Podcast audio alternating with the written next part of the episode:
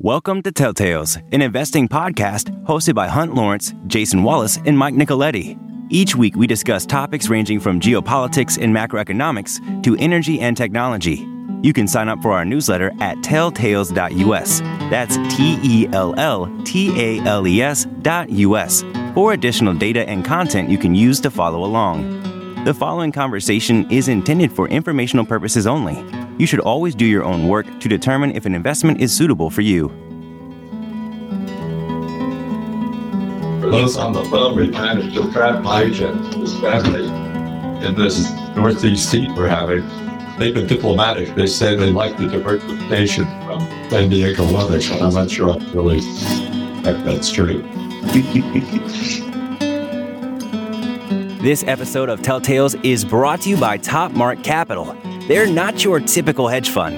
They use a blend of best practices from value investing, venture capital, and private equity, which gives them a unique perspective on market dynamics. And the results truly speak for themselves.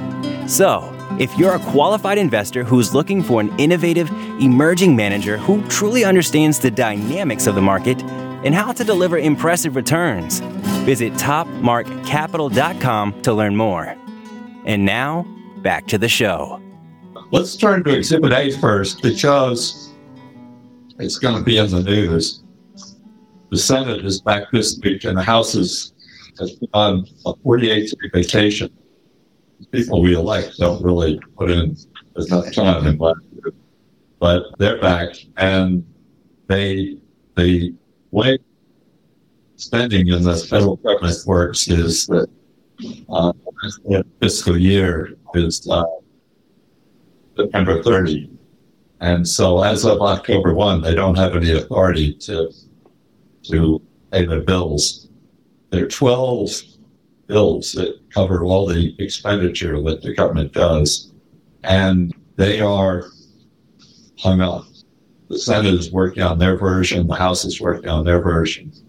And they not only have to pass it through committee, presumably both the House and the Senate that pass it through committee would then take it to the floor the next day and approve it. And then there'd be a Senate House conference to iron out the differences.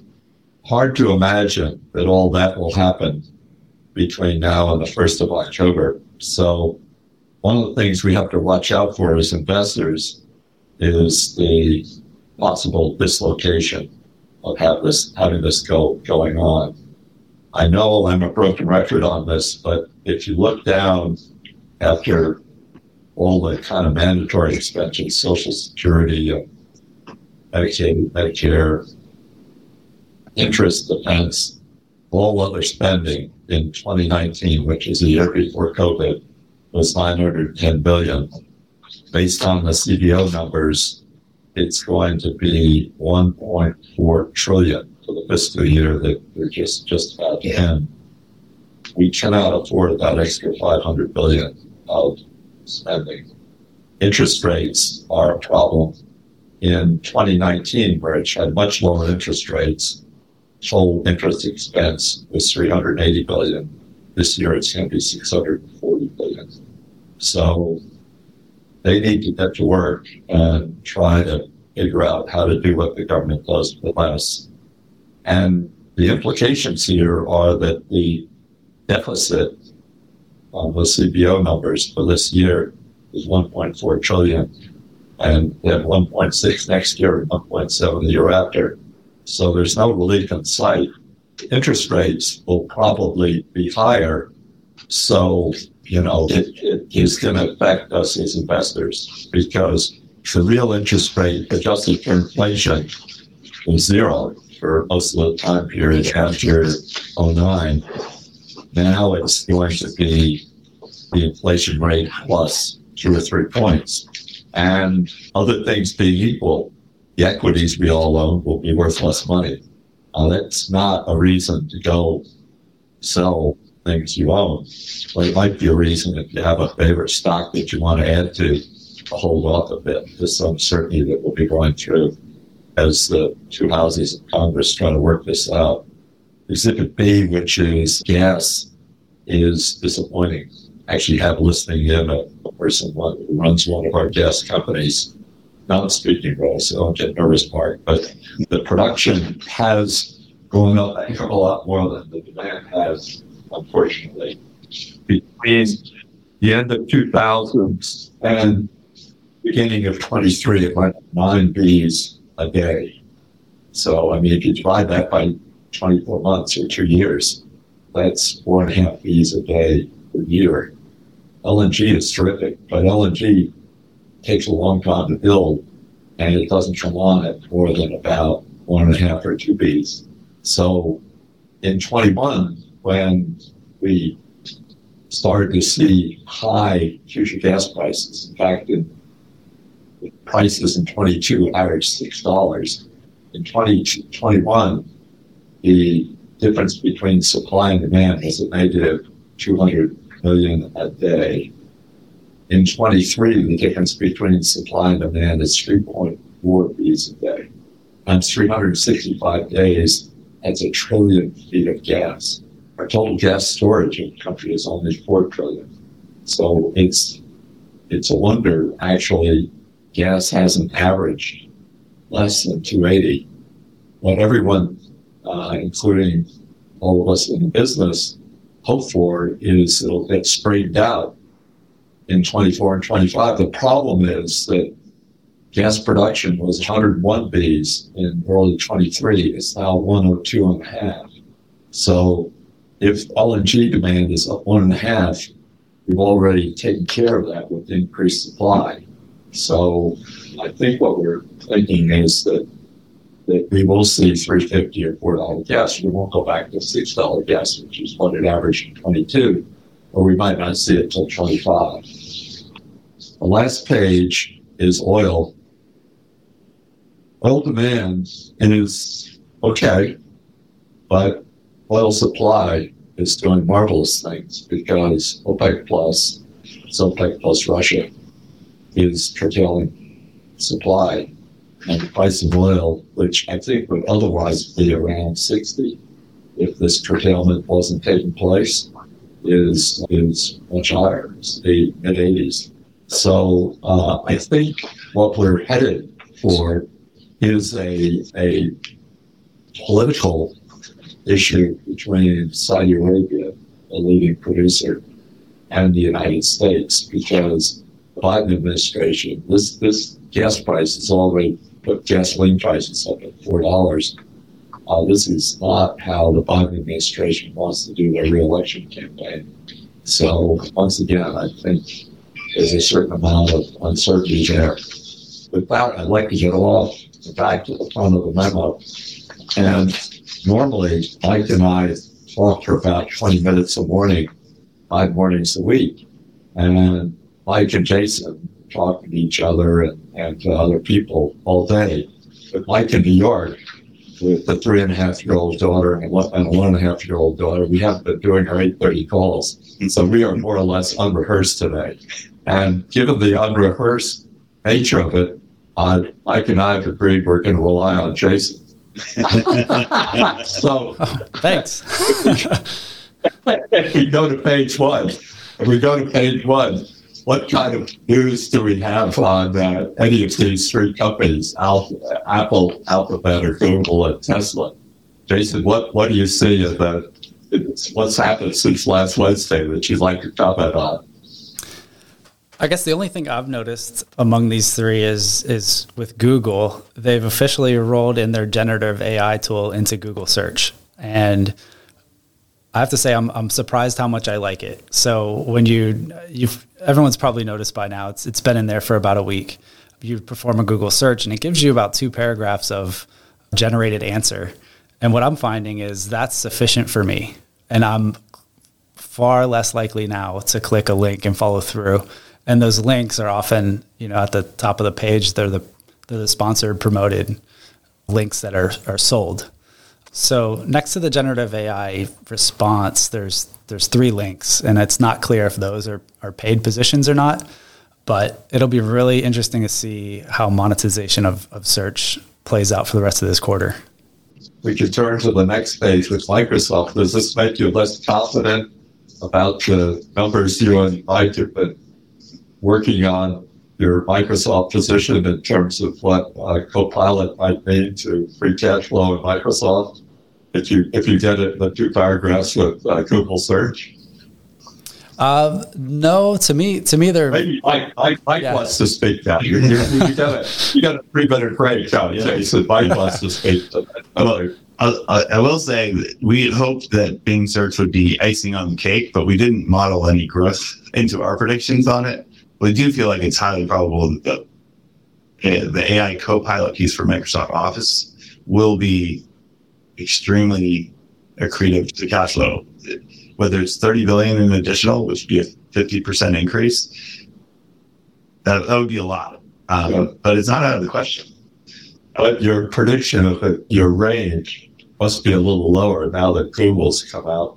No, not really. Not really? Because it's that. So if you think about the classes of Office software, right? There's everybody that's on Office 365, which is the vast majority of the professionalized world. And then there's everybody else that's on Google.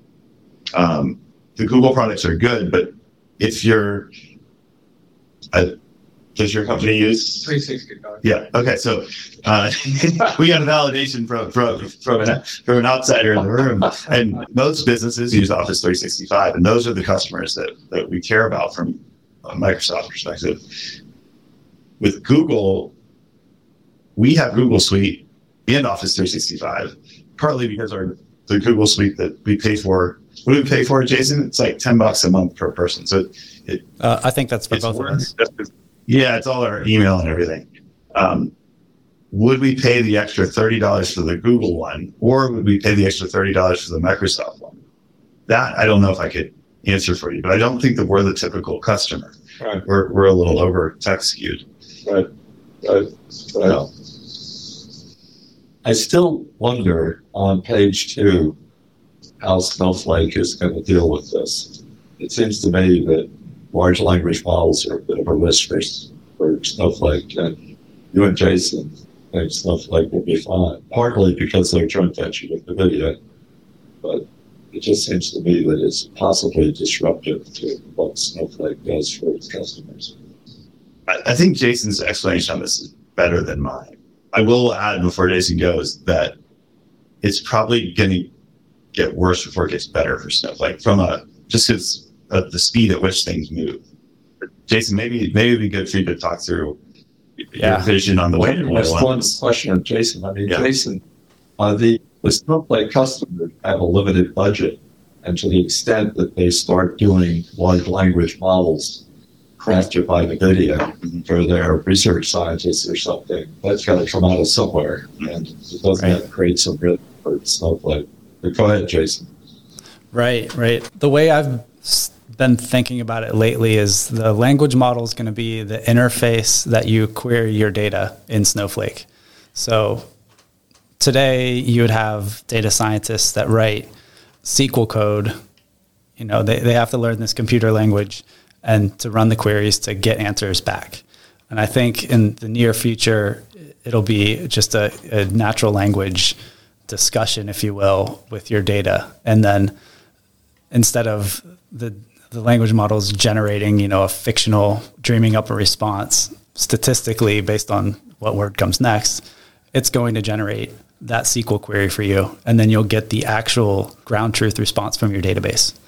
So what's happening and, and, what we're starting to see though and why mike says it's going to get worse before it gets better is obviously it, the better is there's going to be a lot more users of the snowflake platform you won't have to be a data scientist you can be just anyone at the at the company but how it gets how it gets worse is these algorithms might be much more efficient at generating the SQL code than humans are.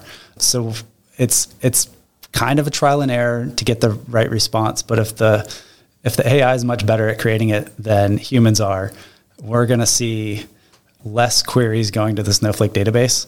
And then, since they are a consumption model, less consumption of their resources, and therefore your bill will be lower. Yeah, there's a little bit of an issue with their business model in that as they release improvements to Snowflake, it actually cannibalizes their own revenue. Now, if they're smart, they're okay with that because in the long run, we're ensuring a good long term relationship.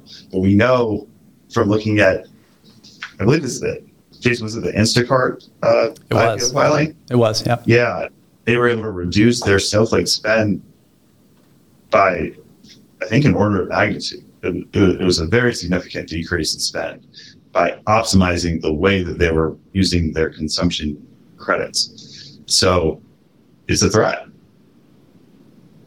What would I know as a John Q. Public using products like this? How would I? What would I notice? Uh, probably nothing. Unless you're putting a bill for Snowflake. Because a lot of this is what happened is growth was happening so fast through COVID.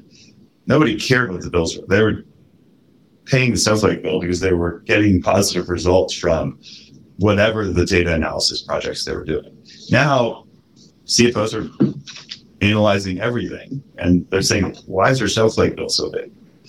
And you have NVIDIA out there. Let's say this this is an example we've used before that Jason came up with. Let's say we have a pharmaceutical. Uh, like, well, we might even get to that necessarily, but it's, let's say it's Biogen. It's conceivable that the Biogen scientists would want their own NVIDIA server and large language model, where the rest of Biogen, accounting and whatnot, might, might run on, A cloud services yeah, something. cloud services with Snowflake. So it just seems to me that most businesses are not going to sanction having their e-budget dropped by 10 or 15 percent. So whoever's kind of running it is going to have to try to fit things in. And whoever's running the IT budget or running the IT departments under enormous pressure have more AI tools than everyone, especially, you know, high-end scientists, but probably in the accounting area too. Things that are not AI related are a little vulnerable because they'll they'll go trying to save money places to build up their AI capability. How is AI going to help the back office, the accounting, and all the all the the less less sexy, less attractive parts of this? Yeah. So that's a good question. We think the lowest hanging fruit is more sales related because And and we'll talk about Salesforce. Yeah, Salesforce is a good example, right? They hold, they're the first real cloud business. Right. They hold all of your conversational sales related data. So you can actually automate a lot of conversations or at least prepare marketing campaigns, whether it's direct to an individual or broader for direct to consumer type products using that data. Salesforce is going to offer that as a service. It's going to be something they layer on. It's going to be super expensive and it'll probably pencil out as a positive ROI for the customer. Salesforce gets, if you turn to page two, Salesforce gets criticized for its its fee. It's it's part of the Dow Jones 30. It gets criticized for having a whole bunch of revenue and not that much free cash flow. And they just announced their earnings. And they, they, they're under pressure because they have some, some hedge funds that are, you know, basically campaigning to replace the founder as the CEO. Basically, what they're campaigning, and he's trying to come back to say, "No, I I can fix this." But again, Salesforce can be out there offering customers stuff that's going to cost more money, and so some some real risk that there'll be some margin compression. Where they built the business based on an M and A model, where they buy different software businesses and consolidate them. Have I, is that a fair statement? Yes, but what we're seeing, I'm going to step back to broader for software companies. We've historically, most of these are growth companies. They've all been reinvesting their cash flows. And we've had this discussion before about is their sales and marketing expense, is that really a cost of goods sold? Is there R&D expense? Is that, is some portion that really cost of goods sold? necessary to hold on to their customers. Right. So, yeah. But what we've seen in the last few months, right now, software operating margins, free cash flow is higher than it's ever been in the last decade. So some companies have been able to, on average, get their free cash flow. And it's, I, I think that's a sign of the times, right? You have, uh, AI should be able to help figure out how to do that. do the thinking for them. I guess. I guess. So all that is to say is that the things, the back office stuff is probably going to come later. Um, Yeah. Those things will take longer to sort out. It's really hard to do. I, this is an analogy that we should talk through is the, the, the difference between a probabilistic model, which is a large language model. It's like you and me as humans, we think probabilistically, but your calculator is deterministic. That's two plus two is four every single time. As you might have seen if you've played with any of these models, sometimes they end up with weird mathematical solutions. So your computing stack, and this is where uh, Snowflake sort of comes in, gets to be, as Jason said, a large language model for an interface to the human. But then there's the other pieces that do more deterministic type things that interface with a large language model. So all this is sort of coming and it's moving pretty fast. So we could be having much different conversations in six months. Page three is the NVIDIA page, and we all looked at NVIDIA back in January, and it was about $120, and it was still very expensive relative to cash flow. And fortunately, uh, Mike and Jason owned it or continued to own it. I couldn't get comfortable with it, and, and it probably tripled.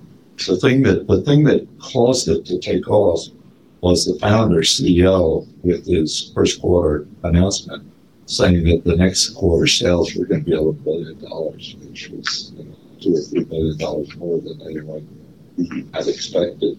And they, they, they then had their second quarter uh, results, and same thing. They're, they're I don't know, predicting now 15 billion of sales per quarter. So the take up in these chips, and no one else seems to be able to, to match them. AMD would be the one that would be. Oh, we should come back to that. Yeah. It's not AMD. And you're going to be surprised who I said. Oh, okay. You have the floor. okay. So So, we do better without rehearsal. yeah, yeah, yeah. So the we've been talking about Intel. AMD has surpassed them in their CPUs. They got ahead partly because Intel Foundry, Intel's own manufacturing has got them behind. We've talked about how Intel has always been on the leading edge of the innovations in the chip making industry. And Taiwan Semiconductor actually trailed them in the past by implementing those things that Intel did. So a lot of copying happened at Taiwan Semiconductor. Intel today does a better job with software than AMD does. And we've talked about software being the key to NVIDIA's moat, if you will, in this whole GPU and large language model AI business. Intel's in a much better position to build that software. The early reads out of the new Intel Gaudi GPUs are actually pretty positive. And I don't know if Jason agrees with any of this, so it'll be interesting to see what he says.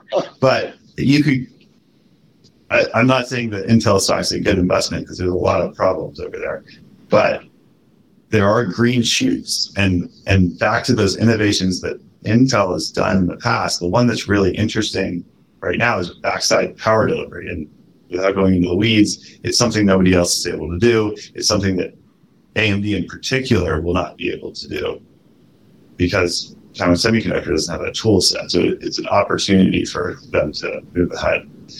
Their CPUs should be regaining some market share from AMD all along. So Is it a new generation of CPUs? yeah, as they roll out using Taiwan Semiconductor as the manufacturer, uh, uh, Other outsource. yeah, and eventually with their own ASML, high NA, EUV.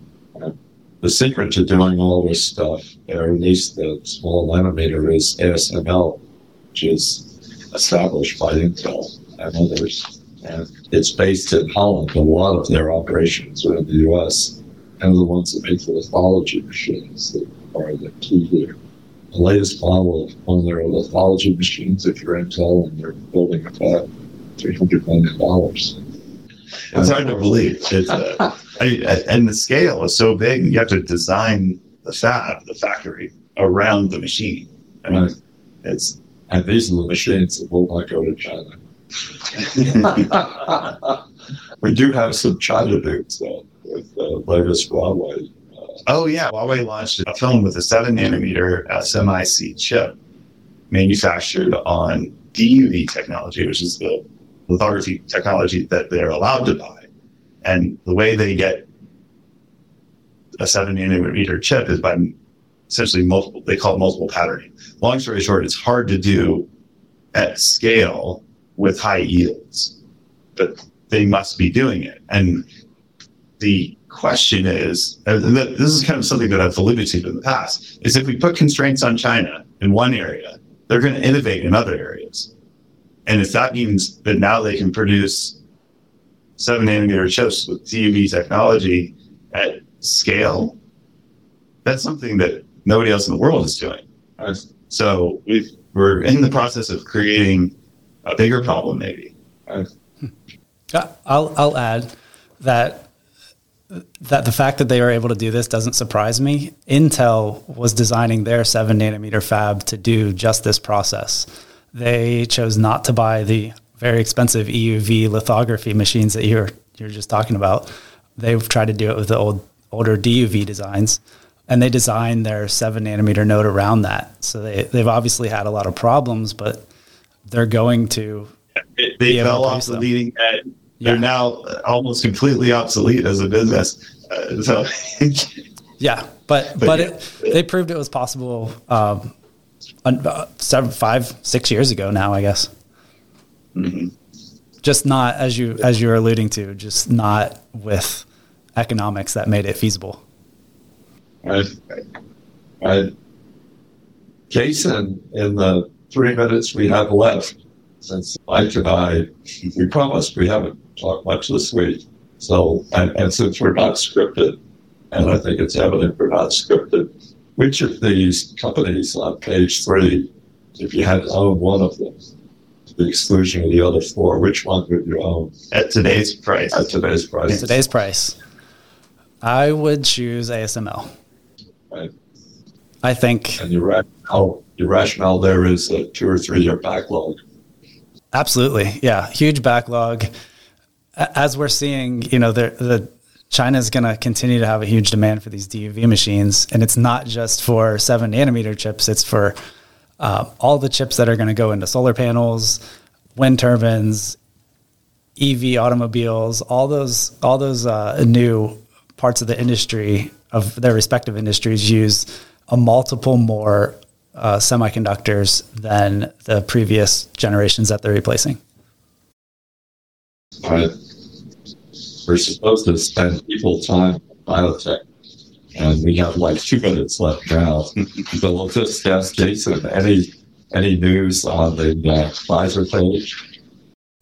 Tangentially related, related to Pfizer, the FTC gave the go ahead for the Amgen Horizon Therapeutics merger I think that is a, a great thing for the industry since M and A is kind of how they they fund the research and tangentially it, it, improves Pfizer's chance to have approval for their Seagen deal.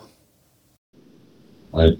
This is page 15 for those with the 20 pages. You guys are disappointed like this, but you think they're still basically in a strong position. It's just the stock market has written it down 20% or so.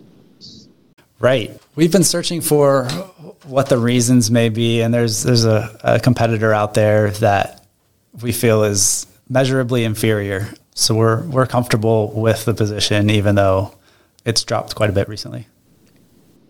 Right.